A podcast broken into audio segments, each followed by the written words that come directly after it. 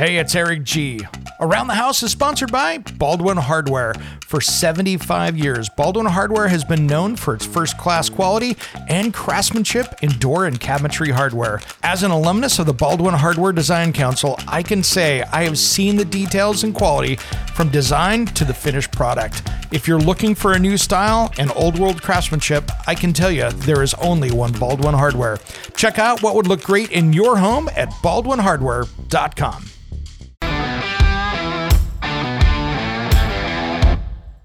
It's Around the House. In our first member exclusive interview here, we actually talk about me, Eric G. What's my history? How did I grow up? How did I get to be who I am today? And more importantly, what are the trials and tribulations and the battles that I've had to fight to get this far? What got me going on home improvement? What got me going to do what I'm doing today? Tune in and find out in this exclusive member episode of Around the House. And a special thanks to Jeff Tracy, the Cowboy Cook, for helping with today's show. Now, let's get to the program. When it comes to remodeling and renovating your home, there is a lot to know, but we've got you covered. This is Around the House. Welcome to the Around the House show. This is where we help you get the most out of your home through information and education. Thanks for joining us today. This is a special members-only jacket. No, just kidding. This is a members-only exclusive that we're going to have. And I got my buddy JT here, the Cowboy Cook. Probably heard him out there on the radio, on our podcast, on Barbecue Nation. We're going to talk about me today and my history. What about Eric G today? Thanks for coming on and helping, JT. Not a problem, buddy. So these are the questions that sometimes people flinch a little bit about when you ask them, you know. So you know me, I steer into them. I'm like, let's bring it. Oh, yeah. Let's talk about it. Lean your shoulder into that way. Yep. You know, you got it. Do that. So I've known you for a while now, buddy. Oh, yeah. And we have a lot of similar life experiences. And as we go on, we've known each other for getting close to 10 years now, but it seems like we always are exchanging different things that happened. Yep. And we find out that we have a lot in common, which is probably why we get along so well. but because we worked in an industry that's kind of tough sometimes. Yeah. You know, there's a lot of people out there, and don't take this personally if you're listening, but in the media world, there's a lot of people that aren't really stand up folks, you know? No. And there's a lot of people that are taking headshots at you from every angle, and you just don't know until you hear the bullet whiz by that they missed. Yeah. Yeah. When you hear the splat and then you go dark, yep. Then maybe, you know, they do that. So anyway, I thought it would be good for people to know a little bit more about you. Yeah. You know, you've lived in Seattle, you've lived in Eastern Washington, you've lived in the Portland area. I think you spent a year one weekend in Saskatoon. I'm not sure, but I've been up in the prairies. and you, like me, you worked on radio. You have a bit more of a actual music background than I do, other than spinning records, as we would say. So first of all, whatever possessed you, being a rational person, to get into the media business? You know, I think it was me in my high school years in the 80s listening to rock radio and going, I want to be that guy. Yeah. You know, and I spent a lot of, and growing up in the Tri-Cities in Eastern Washington, there wasn't a lot of like music venues you could hit as a kid. I mean, I saw every concert I could, but really that was kind of my only. Yeah, this is before the internet, of course, kids out there, that was kind of the only way you had to the outside world was the radio. And there was, I mean, TV didn't have a lot back then. This is before even MTV and that stuff. I mean, it was like Solid Gold or, you know, Dick Clark were your kind of music things you had on television. Music just wasn't out there a lot at the time. It was radio. And so I loved it. It was the number one media for it at the time. And you know, I took a couple of years of radio TV production and our own trade school there that was part of our high school. And that's what got me going. So here's a little off topic question, but did you ever have a radio hero? And then when you actually met them or saw them, you're like, really? You know, you hear these voices and you conjure up an image in your mind about what that person should look like. You know, we used to call it the voice of God, you know. Yeah, absolutely. All the announcers sounded the same. Yep. And you would think this guy was on the cover of Vogue or GQ or something like that. And he turns out to be 5'4" and, you know, weigh 97 pounds, but he's got this voice. So did you ever have those? On the music side, not really, because we just had the local DJs. We didn't have a lot of national shows in the Tri-Cities growing up. So you would meet those people. And just like anybody, when you meet them in radio, you go, oh, that's not the picture I had in my head. But there wasn't like a lot of personalities, because a lot of people went to the Tri-Cities, of course, and they started their career up in a smaller market and then they moved on. So there's only kind of a handful of those guys, right, that were out there that hung around for a little bit. And ironically, one of them I actually got to meet just a few weeks ago when I was in the Tri-Cities. So there's a DJ in Kennewick there at the time that was on the rock station a lot. He was the morning show guy, Kurt Cartier. He just always did it. Got to work with him for a second when I was up at the boat races here in the Tri-Cities for their big hydroplane races. And I jumped on 610 KONA with those guys. And he was help out in the broadcast booth. I walked up to go meet with the guys to go on air with them. And I heard the voice. I'm like, I know that voice. I grew up with that voice. But he actually, dude's taken killer care of himself. He looked great. I hadn't seen him in 25 years, but I'm like, wow, man, well done. I mean, he was in great shape. You know, his voice was great. And, you know, for a guy in his probably late 50s, early 60s, did a fine job of taking care of himself. So I was kind of impressed because it doesn't always work that way in radio. No, I'm probably living proof of that, but we'll just move on from there. So when you left Tri-Cities, you go to Seattle? Yeah. So, or did you come to Portland? No, I went to Seattle first because I was spending so much time up there. I loved music, and that was the closest.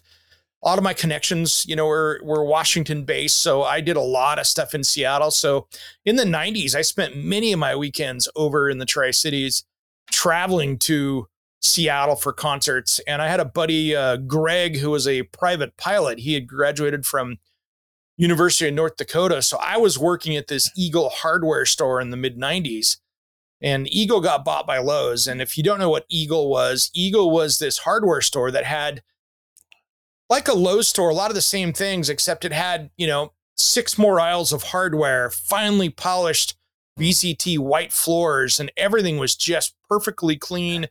Things were, you know, they had just their logo was more of everything. So they just were jam-packed of a great hardware store and, you know, home improvement store. But he was working there.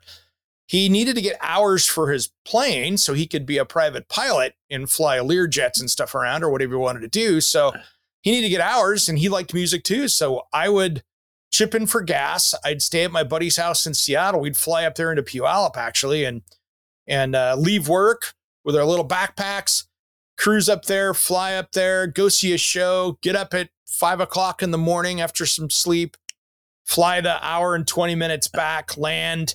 And then 10 minutes before our shift, we'd walk into the work and work on a Saturday after seeing a Friday night concert. So it was cool. We did that for a number of years, just getting our time done so we could enjoy it. Yeah. The old rule used to be 8 hours between bottle and throttle on airplanes. You guys might have hedged that a little bit, but yeah. Luckily I wasn't the one flying. Greg wasn't a huge drinker, so he was pretty good at that. He was just not a guy that would, you know, he'd have a beer with dinner kind of thing, but was definitely not the, not like most of my other friends at the time. And we'll just leave it at that. Yeah. Yeah. It's probably a good thing you and I did not know each other in those days. Yeah. So when you moved over to, what was your first radio job? real radio. First real radio job. So I was doing my stuff in the Tri-Cities there. My first radio job was at these two stations, KTCR and KOTY Country out there. And it's funny. I'm still friends with the guy that was my first radio shift. I was producing his show. They hired me to do it. And I produced my first live show with four interviewees of Tri-City Americans hockey players on my first day. And it was Tony's first day, Tony out there. And we did radio, and it was, the studio wasn't set up. So the station manager was there. We had cables everywhere. It was a little tiny radio station. It was not set up for interviewing four hockey players. So I was literally sitting out at the receptionist desk for the radio station with a control board there, looking through the little window so I could do it. And there were, you know, cables, and it was a science project, but it worked. But had some memorable interviews there as well. Well, you know, that's how they started Amazon, mm-hmm. in Jeff Bezos's garage. Yeah. And they had cables running down the hallway to the bedrooms where they were. Anyway, I heard this story from a guy when I worked at Amazon, and that reminds me of the same thing. Was the station like if they did We Don't Play Them stuff? No, this was a, you know, on the countryside, it was, you know, country and then oldies country, all the same kind of thing. So it was, they were playing on the new stuff back then, but it was reel to reel. So it was a reel to reel thing. They shipped us, you had four reel to reel machines, and it was timed out. And, you know, you were clicking forward. You had carts that were looking like 8-track tapes that you played the commercials on. And, when I'd work the night shift, so I'd work the afternoon shift to do the Talk Sports Tri-Cities thing. And then nights I worked. You know, my shift was always moving around, being the young guy at the group there, but I would work an evening shift, and then I would be doing the radio before automation. I was doing, or semi-automation, I would have to run between studios, which was probably 20 feet at the top of the hour, and switch the AM station to the other satellite and plug in the satellite numbers and hit enter, you know, and then run back over with a hot mic and be going, hey, and you had about 2 seconds to get everything right. Otherwise it was dead air. So you were running two stations at the same time, which was tough, but made me work. Been there, done that. Yeah. Been there, done that, man. That's okay. So was it the music scene that drew you more to Seattle when you lived up there? It was. And here's the thing. And this is going to be where I was in my design career. Cause you know, I had actually started out with radio, TV production, started that job there, and then realized I could make $2 more an hour cooking fries at McDonald's than having an afternoon drive time shift in the Tri-Cities. And they weren't going to pay me anymore. And quite frankly, the reason I quit the radio is that they bounced 2 paychecks. And after I had 2 paychecks in a row bounce, I'm like, I'm not working for free anymore. I can't afford to. And so I quit on the spot, and they eventually paid me, but it took a while to get through that process. But that's how that worked. But once I got going in kitchen and bathroom design, I realized I had, you know, peaked in that town career-wise. I couldn't do anything more either. I was kind of, there was some writing on the wall. I was working for Eagle Hardware. They were getting bought out by Lowe's, and they were doing the old nothing's ever going to change, which even at 25, I knew there was a lot going to change. And so here's how I figured that out is I turned around and called to North Carolina where they were located. And I called a store down there from the station, from the hardware store, called there and just went, hey guys, think about transferring down there. Do you guys have commissions? Do you have spiffs? Do you have all these things that I was making great money on? They went, oh, no, you're just by the hour. We don't have any of those programs. I'm like, oh my gosh, I'm going to take a huge pay cut. So at the same time, Home Depot was opening up, and in Washington and Oregon, they were expanding into the area. So I took a job with them because I could see the writing on the wall there, and they didn't have anybody to run their kitchen stores, you know, kitchen departments. So they hired me to do that. And so I worked for 366 days for Home Depot because I had a 1-year contract, and I used them to transfer up to Seattle. So I didn't have to go working for a job. I actually got a pay increase to go up there. So it worked out well. What prompted your your real interest in, you know, you worked at Eagle Hardware and all that, but when you got into kitchen design and then, you know, more expansion of your career after that, what was the impetus for that? And then, I guess I would say everybody's going to need a house. Well, mostly everybody, yep. You know, and so is that a good career to look at? Not the radio part, but just the design work and the, you know, working in not the actual construction where you're out there pounding or shooting nails, but like that. I think it's a great place to be. I mean, think about it. In the 90s, I was working in a hardware store, I was making about 80 grand, 90 grand a year in my mid 20s, which was pretty good for not having any paying for any education in that and all that. So I was making great money back then and just kept going. So, I mean, if you do it right now, it's a 6-figure income if you're good at what you're doing. And that's tough because you're balancing design and sales together into one. So you've got to have this creative side, but you also have to have the sales side to go with it. So it's kind of a right brain, left brain thing. But yeah, I mean, it was a great career that I had during that time to do that. And it was different every day. So I liked the challenges of it. Well, good. Yeah. Because when I first met you, you were besides coming to work on the radio, you were doing, you had your own, kitchen design, you know, showroom and doing all that. And honestly, you know, I'm not from the construction side. Yeah. I mean, I can frame in a barn. Absolutely. I can't do finish work worth a damn. You know, that's not my, you know, if they snap together and anything that says some assembly required, I give to my wife. There you go. That's it. So we have the Tracy Construction Company here. But how do you get, when you're doing that, how do people get really hands-on experience? I mean, that's so important. You can, you know, it's kind of like being an architect. I think the best architects, and this is just my view, but are ones that have actually gone out and worked in construction at some point in their life. I completely agree. And here's how I did it. I had done a lot of, I'd done some design stuff in community college. I liked architecture. So I'd taken some architecture drafting classes and stuff and all that, which I liked, but I really needed to get kind of immersed in it. So same kind of thing. If you can, and the home centers are a cheap education, right? Because here's the thing. And I'll say this respectfully to all the designers that are working in home centers. But really, that's the lowest price place you're going to get paid out there because you're an hourly employee. And if you don't sell a kitchen, you didn't lose anything. You're not getting paid more because you sold it, right? It's not a commission-based thing. Right.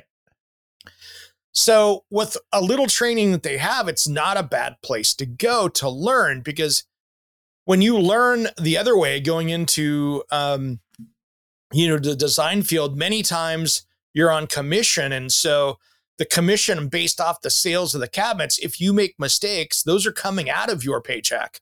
So it's really good to get the mistakes out of the way at the home centers because it's a safe place for you. And if you can navigate it through the home center, it's much easier to navigate it on your own. So you're kind of, if you can fight there with one hand tied behind your back, you'll do great out in the real world. Okay.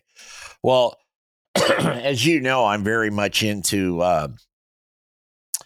apprenticeships and workforce readiness and all that. And so I have seen, and you have seen that, you know, they've gone through training, they've learned the systems, but the practical issues, are you sure that cabinet is going to dovetail into that wall like you really want, you know, hypothetically, but I really think that it's good if they get out there and swing a hammer a little bit. Every designer, when I was hiring designers with a horrible business partner that I had, and we'll talk about that maybe a little later, but when I was in Seattle, I was hiring designers, and part of the training program that I had developed was for them to go out and spend a week or two in the field, and we'd pay them to be out there installing kitchens so they understood how things went together, and you could visualize where the mistakes would happen. If you knew how crown molding would go together,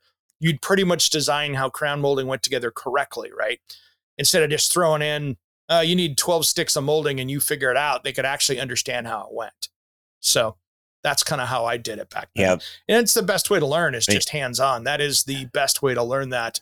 And especially if you've got somebody that's skilled as an installer and you're learning those best practices, it's really good for your career. And, you know, that's kind of the other reason I wanted to move out of the Tri-Cities as well. I had a number of reasons. One, I had a mother-in-law that was very, at the time, my first wife there was overbearing so badly that we kept moving farther and farther away. And I was kind of moving away to try to save my marriage so the mother-in-law wouldn't just keep grinding into our lives, and that didn't work either, but it was a good old college try to create some distance. I was going to ask, how'd that work out for you? That was an expensive divorce with the kid's mom, but you know, again, sometimes those are good investments on that, but you know, I had a rough run there in the 90s to 2000s in relationships, and I'll just say that was, you know, that one, I mean, I was married for 11 years and we just literally couldn't make it work. Mom was so important and more important than the marriage. And so when I would have mother-in-law come stay at the house for 3, 4, 5 weeks at a time, and a very small house in Gig Harbor that was 1,300 square feet, that got really old really quick. I understand exactly when I said at the top of the show that you and I had a lot of similarities. Our family, my family, and the family businesses were all very centric to one small area.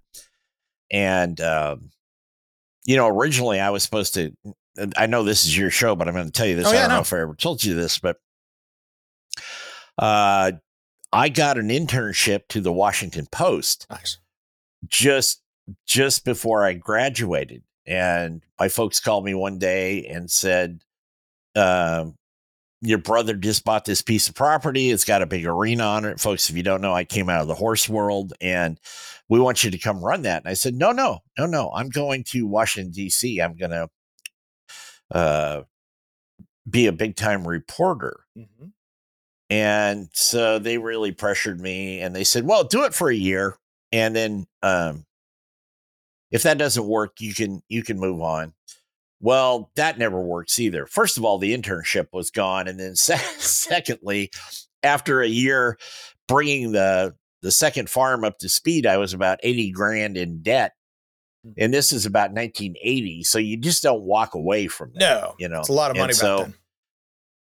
Fast forward about 30 years. And as soon as I saw the opportunity, my wife and I went gone. So anyway. You understand. You get it. You know? I get it like that. When you're in our business, the media business, and it doesn't matter what sector you're covering, mm-hmm. but it can be very, very difficult. And it can be very difficult on relationships, as you just alluded to. Yep. And, you know, sometimes if something didn't work out, like you said, you got divorced and all that, and then you kind of look around and you say, oh, this worked, you know, there's potential in this person or that person, and you kind of go for it. But a lot of times I think that's the old rebound thing a bit, and you get hooked up with something. And then when that puts pressure on you, then there's pressure. You don't have to be in the media business. You can do anything, but you get pressure from the rebound. That was for me, the ugly one.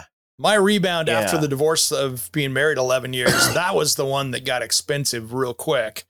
And that's the one at least got me into Rolling Stone magazine, you know?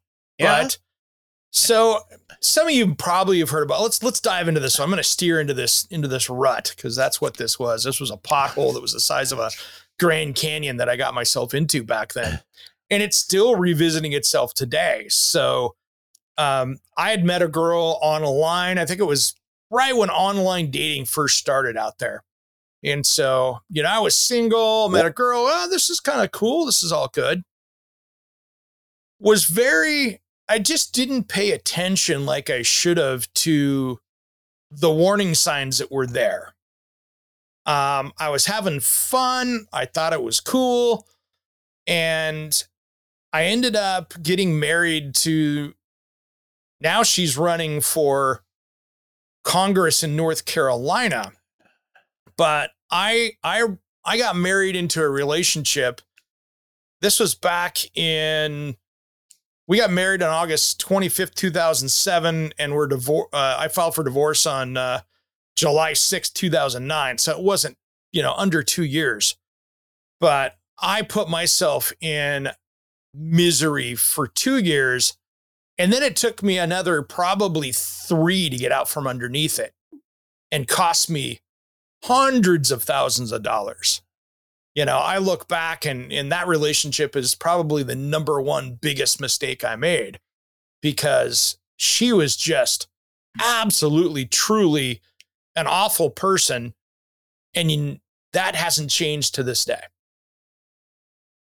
Well, at least she wasn't doing a fans only page, because they weren't vetted yet. Exactly. At least none that you know of. Yeah. At least none that you know of. But the problem with her was, and this is the problem in her, now she's running as Sandy Smith for Congress in North Carolina. So I'll throw the name out there. And she lost this last bout, but she's already trying again. And so she came out as this,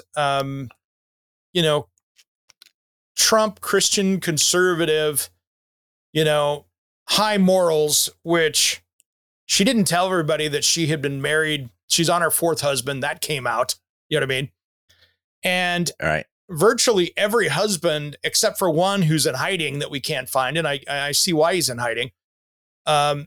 There's all claims of domestic violence, and she's got a history from domestic violence, including with her own children, where there's police reports for it. So it's one of those things that her dad was a con artist, and I don't know if you remember seeing this back in the day. Remember those people that were on TV in the 70s and 80s that were selling ways to not have to pay taxes by using like homestead laws in California and the West Coast whole thing. Yeah. He got nailed for selling on television, one of those TV infomercials back in the day. Hey, buy my $10 book and this will make it so you don't have to pay property taxes again. So anyway, he got ran out of California because California was looking for him. So he had moved, I didn't realize, up to Washington in the Seattle area, and was living around the corner from me, not realizing that was, I was dating his daughter. And it was like being married into a crime family, but they weren't smart. Just conniving. So, well, she might do good in Congress then. Hell, if she's that way. She will. But the problem is, though, is she's not smart enough to not get caught. Like right now, here's a great example. I know right now, and I have no proof of this, but I know her well enough that there's already been people talking about discrepancies in her campaign fund, and those kind of things. And I know for a fact that the millions of dollars she's raising, she's not trying to win to be there. This is a profit center for her, right? She can go in there, pay her family members or an LLC consulting stuff, right? Can sit there and say, hey, I've got a consulting gig, and I know she's turning money back and forth and paying herself, and she's profiting off of that kind of through the back door. So, it's, well, you just know those things are happening. And, again, that's my opinion. There's no hard proof of that. But I think if somebody actually went through and looked at it, and there's been a lot of people that have done a lot of look into it. There's a great article on the Daily Beast where they did a whole story on her right there. And, they exposed her, all of her different things that she did, of, asking how many times she's been married, and then, oh, twice, oh, 3 times. Well, I don't know about the 4th one, that kind of stuff. So her story keeps changing, and it's going to be interesting to see what happens in this campaign season. I'm sure I'm going to get drug into it again, but I just feel bad. Anybody that has been abusing people, that have a long history of abuse like that. She's got a book that was, that was written about her. Her story is in there with me. You can get on Amazon, but I tell you what, it's just, It's sad when you see someone that has gone through life and has a long history of abuse of others, and now running for political office, trying to profit from that. And that's pretty crazy. That's pretty crazy. Yeah. Well, it's a good thing you got away from that, though. Oh yeah. But she's kind of like a social disease. It just keeps coming back. There's no inoculation. There's no. So, you know, it's crazy. It's just one of those things that I think that's going to be one of those things that, we are experiencing some technical difficulties. Eric will be back as soon as he puts more quarters in the parking meter. I believe he's re-entering the studio. I am back. We lost internet. See, I'll go Clyde Lewis conspiracy theory here. They just didn't want us talking about this subject, so.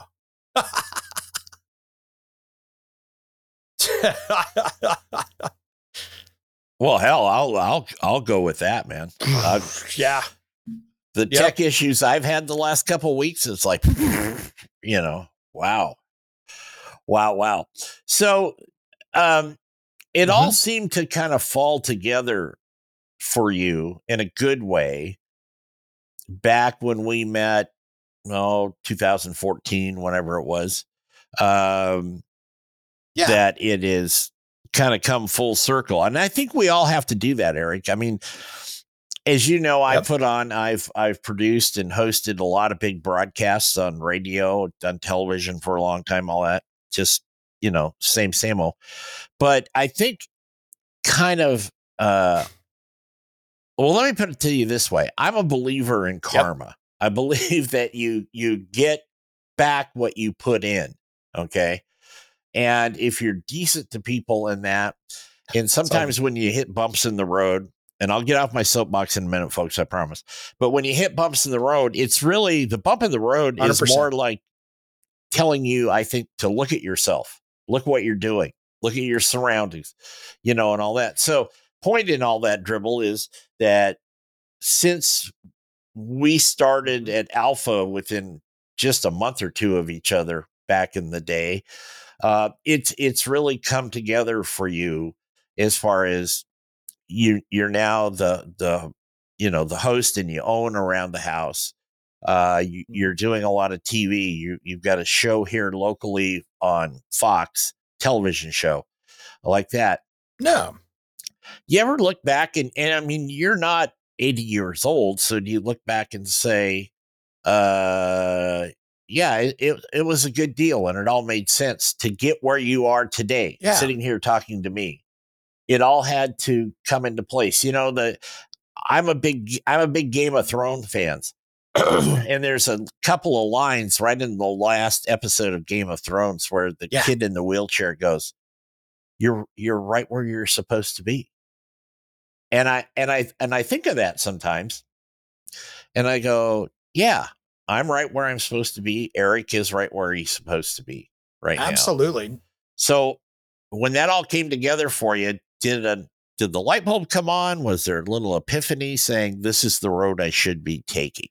Yeah, absolutely. And I think a couple things happened, and when Handyman Bob, our buddy, let me come on, as a guest on Around the House with Handyman Bob back in the day, to him asking me to be the co-host, to him retiring and me taking the show over. And then, my next step being, okay, I need to learn TV, but the best way to really learn TV is just do it. And doing those more Good Day Oregon segments for 7 years or so, almost 7 years before I stopped doing it, to me not wanting to do a TV show and then the right opportunity coming in. Yeah, I mean, it was a long, hard road, but I look back and go, yeah, this is exactly where I'm supposed to be. And in my head, I'm just getting started. I'm super appreciative where I'm at. I got a great team on the TV side, Bradley and even our associate producer, Ryan, who's helping out. Those guys are great, putting a lot of effort in and really putting out a great show, but we're just getting started. It's so funny. I had I had a family member come go, hey, I really liked that episode a couple weeks back. And I had to think of what that episode was, because when I looked at it, I'm like, when you're in TV, and this is just a little inside look, but when you're doing television, it's fascinating because I'm thinking a month ahead of now. And by the time I hand it over to Bradley to mix it up and it's done and it's going up to the satellite, it's weeks behind me now. And so it's interesting where people that are watching this show or this is this week's show, I'm really 30, 60 days beyond that in my head. And I have to actually go back because once I'm done with it, I have to create the mental space to work on the next ones. And so it's behind me. You know what I mean? It's like it's over my shoulder. It's salt over behind me, and it goes into the abyss, and we're just moving forward. Well, you have to be that way. You can't stay current, and you can't stay ahead. As you know, I've done a lot of live TV and similar things. People will come up and say, I saw the show last week, really liked it, And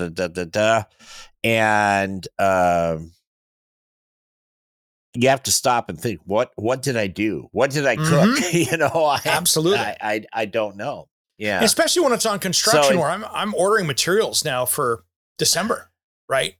And trying to get everything here. It's like doing a house project all the time, you know?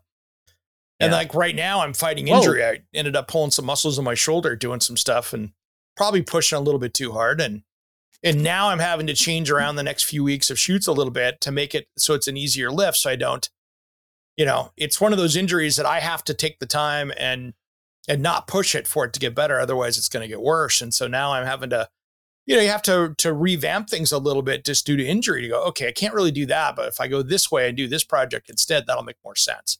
So I'm really having to be careful of what projects I'm tackling as well. Cause you know, it's super fun doing TV and the radio and the podcast and all of this stuff. I absolutely love it, but you're right. I have to balance in life with that too. Cause that's 60 plus hours a week, right, JT? Right. Right. And I have a wonderful wife. I've got kids. She's got kids. We have a family life that I have to balance within that. You know, and it's tough. So let's jump into that for a minute. It's funny through all the things we talked about earlier and this and that. But when I said karma kind of puts you, and you can call it whatever you want, in the spot you're in now. But I think one of the things that really centers a person is family. Yep. And you've got a good family. You've got your kids. Julie's got her kids. You're in a good spot. You're doing the show. Julie works in television, blah, blah, blah.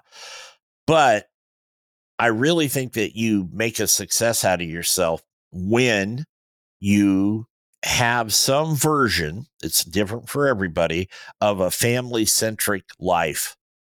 Yeah.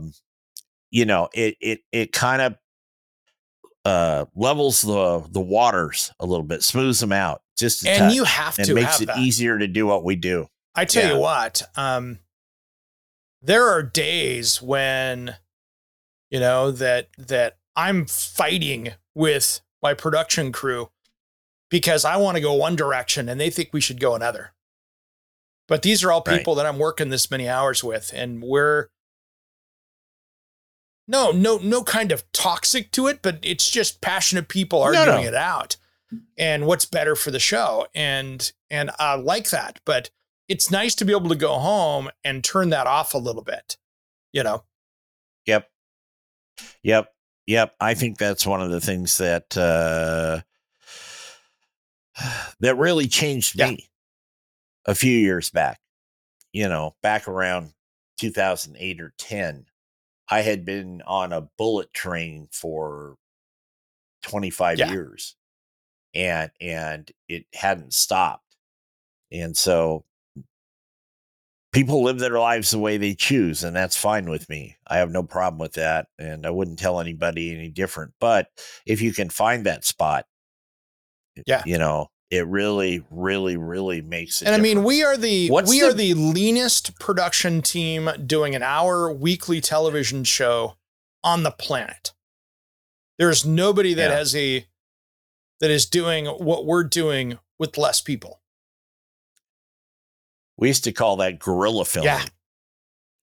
I mean, you know, Bradley, you know, bless his heart. And I don't mean that in a Southern way where I'm trying to slam on somebody, but you know, by the way, all you Northerners like me that live up north, when they say bless your heart, that might not be a good thing, but yeah, I mean this in a true sense. That guy's cranking in 60, 70 hours a week as well. And because not only does he have to shoot it, he has to put it all together and make a television show about it and get it out. So it's a battle, you know, and do we need about 2 more people in our crew to make this? Absolutely. Is that on the TV budget? It never is. But it should be. If you need 5 people, you're lucky to get 2. Yeah, that's just the way it works. And so it does that. What do you think has been the biggest change for you personally? And what event, if there's any, that has made the light bulb come on and say, I got to do it this way. I was doing it one way, and then the light bulb comes on and you go, that way was okay. It was working, sort of, but now we got to go here and make it better. Man, I have those almost every week with the television show, because even though we're doing really well, we've got great advertisers, every week we're still doing little mini pivots, right?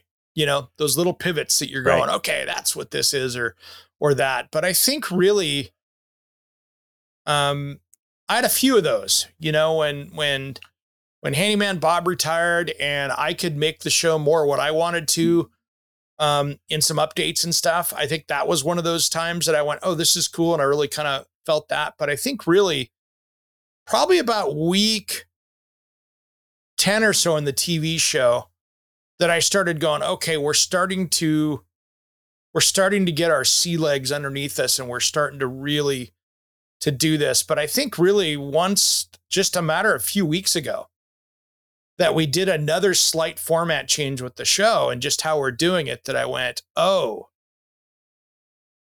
I wish we were doing that 20 episodes ago. But yeah, we're still in that learning phase right now of making the show better and better, and trying to have even more balance to it. Because, you know, you think about an audience. I mean, there's people out there that have just bought a house, that are just trying to keep the paint on the outside of it, let alone do any remodeling. They're just struggling, trying to just keep the bills paid. And then there's other people out there that are doing $1 million remodels that want to see the great latest and greatest. And we're trying to give everybody a little piece of something to enjoy in the show. Yeah. No, that's smart. It's kind of like barbecue shows, in a way, which I can very much relate to. There's only so many techniques to cook a brisket. Yeah. You know, brisket is the holy grail for a lot of barbecue people. But when I look at that, I say, that's true. And we do that. But have you ever thought about using a tri-tip? Right. You know, it's a little easier, a little different, actually better quality in some respects, like that. So, yeah, I think there's a balance there that you have to find to keep your audience going forward and sticking with you. You know? And, you know, that's the challenge. Right. And for me, it's hard because I have different audiences. I have the TV audience, I have the radio audience, I have the podcast audience, right? And some of those are all 3 different groups of people watching similar content, but different content, right? Yep. So let me ask you a couple of questions here that we do on my show, in a segment called After Hours, which is kind of the really, really fun, irreverent part of the show. Awesome. That's not irrelevant, people. It's irreverent. There's two different meanings there.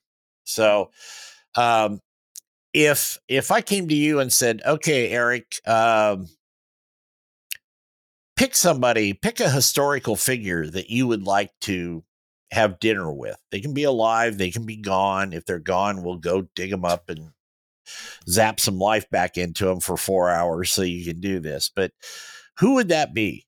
Boy, there's a lot of them out there. I would say historical in the world of house stuff. I would go to like Frank Lloyd Wright, because I want to see his attitude in person. You know, he had a bigger than life ego in designing homes. I'd love to just sit down with him and chat with him over dinner. That would be fascinating to me. Okay. What's the biggest change or new product that's come along in the last 5 years that really affects everybody that owns a home or is even renting, that you've seen that you just went, wow, this is a piece of red velvet cake with, you know, fresh vanilla ice cream on it? I think I got to do the food analogies. I like it. I like it. Here's where I think there's different facets to that. I think on the safety side, there's now things you can plug in your home that will predict an electrical fire. So you legitimately, if you put one of these little plug-in devices in everyone's homes, you could predict 90% of the and prevent 90% of the electrical fires in the U.S. just because you can do it. That's kind of cool. That's a safety thing that technology is going really cool as far as how that's going. You know what I mean? What would be something personally, not for the house, but personally for Eric, that you looked at and said, I got to do this. I got to try this. I got to, you know, this is really me. Probably for me and for me that was out there. You know, technology has helped me a lot, and it has also helped me manage my time better. So for me, I have to create that balance, that work-life balance, which is tough. And any time that I can find something that helps with that is key. So I use some technology and stuff that makes my life easier. But I think honestly, one of the things that I've done is, and it's in my house, but I've done it for me, was putting in that steam shower where I can just go relax and help the muscles, help the brain, let myself turn off. You know what I mean? I know it doesn't answer the question, but it kind of does. But that's one of those things that just really helped me find some quiet time and relaxation. And quite frankly, a mix of that and losing 65 pounds in the last year and a half. I think getting my health under control was a really big one as well. Yeah, I'm on that journey now too. Yeah. You know, it creeps up on you. Oh, you know, it does. And, you know, when I realized going to the doctor that my doctor was like, hey, your blood pressure's a little high. We're going to put you on the smallest dose of blood pressure medication, and your cholesterol's high. We're going to put this stuff on here. And I'm like, all right, these are things that I have control of that I'm now having to rely on medications with because of the choices I'm making. And, I'm not taking any stupid diets or any of that stuff that I'm never going to pay. I know better. You know, it comes down to putting the fork down, right? I mean, that's really, as my trainer always told me, I can't outwork a bad diet. Well, that is true. And, back when I was competing all the time, you know, you had to watch your weight. Just like being an actor or an athlete or anything else, you have to watch your weight. And I let that slip away over the last 10, 12 years because of all the changes. And the other thing is, when I finally got back in the radio business years ago, as you know, you sit a lot when you're doing this stuff. the thing that kept me going for so long was that I could, we lived on a ranch and I had a studio on my ranch. And when I was done, I'd get up and go outside. Yeah. You know, there was always work to do with the animals or what have you. Right.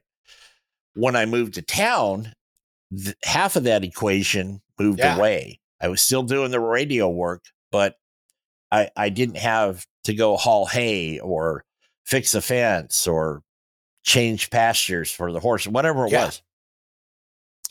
So I think that's really important for people. And as we get over 50, that even becomes to me more important. Yeah. So, and I tried some of those diets and they'll hurt you.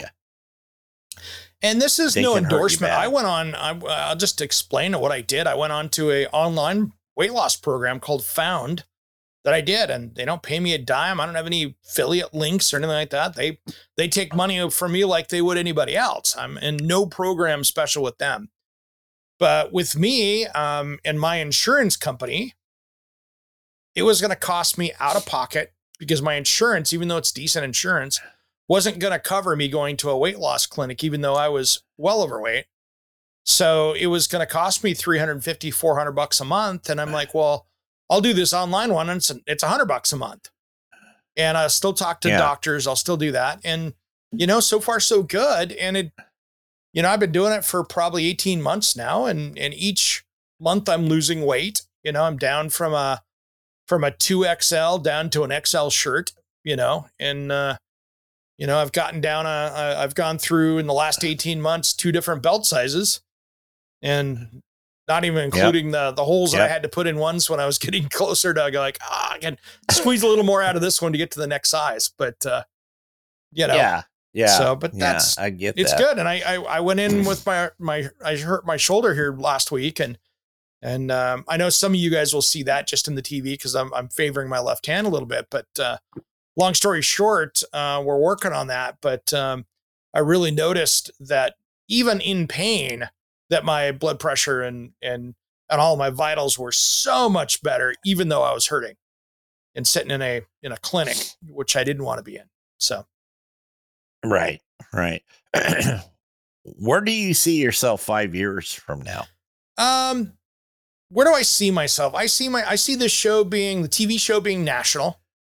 And I think I'd love to see twice as many radio affiliates that I have right now, you know, and a bigger crew. And in 5 years, who knows what's happening with that. But that's kind of where I'd like to be, because, you know, I've got a plan for the show and what I want to do with it. And, you know, we're just getting started on the TV side. And I want to kind of mesh the TV and the radio a little bit more. So that way we're going to start seeing those two kind of being a little bit more symbiotic in that we'll touch it on the TV show. But if you want to really dive in and get more information, I'm going to have more stuff on the radio and the podcast here than that. So I want to make it so they kind of play well together.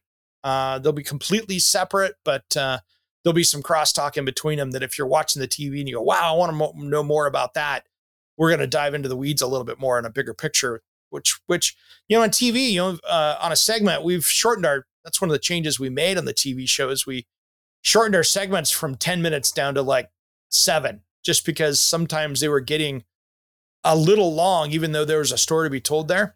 We wanted to make them a little more consumable for people, which, you know, is always interesting because you think about a news story, that's what, 90 seconds, and then they're off to the next one. We're doing something in the news world that's considered really long with 7 and eternity for 10. Right.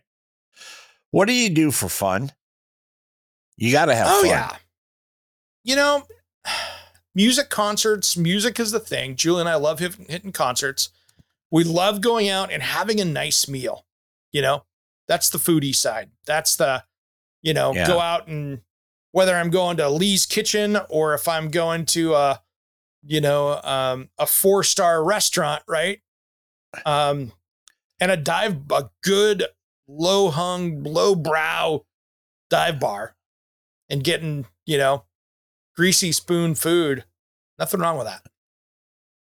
No. It's Yeah, it's a lot of fun. Okay, so besides Steel Panthers, what's your favorite group? Man, I have so many favorite groups right now, and my range goes all over the place. So, you know, we've always joked about Steel Panther, you and I, but really, I mean, I will get into, sometimes I'm listening to my buddy's band, used to be called The Refreshments, but they're Roger Klein and the Peacemakers. If you've seen that cartoon King of the Hill, he does the intro to that on that cartoon. Yeah, you know, I'm always listening to those guys, but a lot of the 80s hair metal I'm still into. You know, me being a Gen Xer, yeah. that the music of my teenage years is still something I listen to today. But then I'll go over into country, and I'm a huge Chris Stapleton, old school Steel Drivers fan, you know, so I will cross over into that realm as well. And then if I can catch Buddy Guy playing the blues or somebody else like that, it's always a good day. Yeah. Well, you know, I started in the rock world. Mm-hmm. My first job was, a morning DJ in LA, College Station. Yep. And I was back there in the Machine Gun Kelly and all those yep. guys. That was crazy stuff back yep. in those days. Then I kind of ventured off into country, and then I came back, and then I ventured back into country. So you really, if you're going to be in this business too, you really have to have a good grasp of the different genres of yeah. music to do it. You can't do it and just say, hey, I'm only a classic country guy, or I'm only a classic rock guy, something like that. But like you said, when I'm at home and I'm working on my office and I have YouTube or something on, it's usually, yeah, Jimmy Buffett, Eagles, yeah. Dire Straits, some REM. Yeah. You know, different things like that. I do that. Like that new Jimmy Buffett song that just came out, Rest in Peace, Jimmy Buffett. But yeah, he's got a new one yeah. that got released a couple days before he passed. That's really good. So that my heart still hurts yeah, for that. Yeah. Because his music, not yeah. him personally, but his music was such a huge part of my life. He used to come play gigs at the old Euphoria Tavern mm-hmm. down southeast Portland there, and in fact he named two of his boats after the Euphoria yep. Euphoria 1, Euphoria 2, and that was good yeah, no question. Okay, last question, buddy. If you were on death row, which I hope you never are. I'm in Oregon. We don't even have death row anymore. So I couldn't get on death row yeah. here, but yeah, as you're saying. And you know, unless you got, what do they call it? Extradited yeah. to somewhere. Exactly. What would your last meal be? You know, it would be, and this is funny, and this is going to sound like an endorsement, but they can send me endorsement check right to me anytime they want. But, it would be Ringside Grill Steak and Lobster. Yep. Good place. Yeah. Ringside. Been around yep. forever in Portland. Yep. But favorite steakhouse. I have not found, and I've eaten at some good ones. I've eaten at Gene and Georgetti's in Chicago. I've eaten at Harry Carey's in Chicago. I've hit some pretty decent places, but I'm happy Ringside is in our metro area, so I can go get it, and I don't have to travel to go get my favorite steak. Either that, or you just come to my house. That's good too, brother. But you know what I mean? When you want that ambiance, right? You know, and you would just want to go in there yeah. and be treated well. And I mean, it's expensive, so we only go in there once or twice a year. It's not a common place that we go, but it's the special occasion when we want to celebrate something important kind of place. Yeah, absolutely. Absolutely. The McDonald's drive-thru is not such a location. Yeah, no.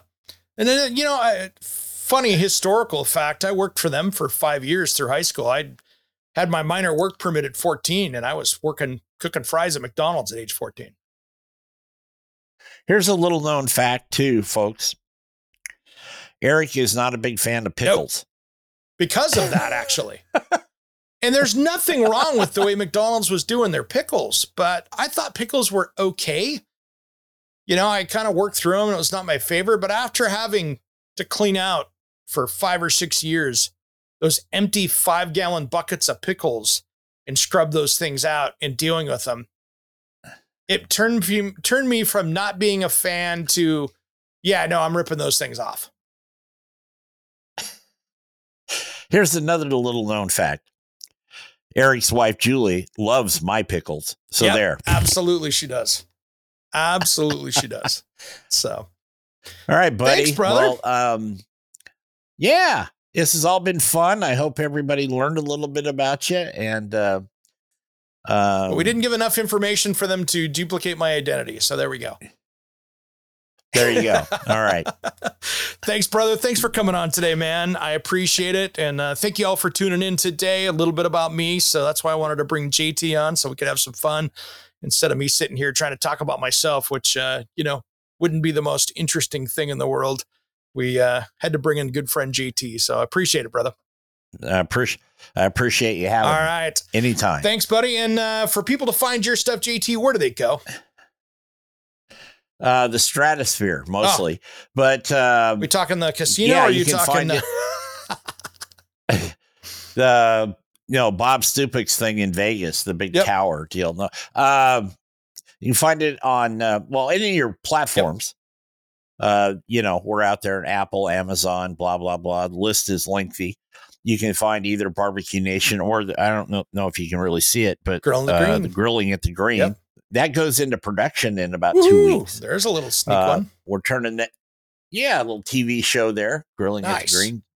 And you can find it there where I don't know the affiliate list as well as you do, but we've got radio stations also across the country. And then I do TV stuff, starting to do TV stuff with you on your show. And then in Tulsa and Texas and that little vignettes I'm on there on a frequent basis. So I'm around. If I got any rounder, I'd just roll. So it's easy.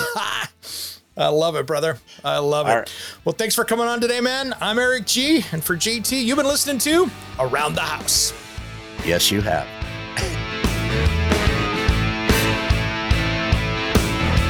Somewhere unseen and undiscovered, anywhere beyond the mean, life is a love song, let's be lovers. We're all over the radio, take my hand, I know where to go.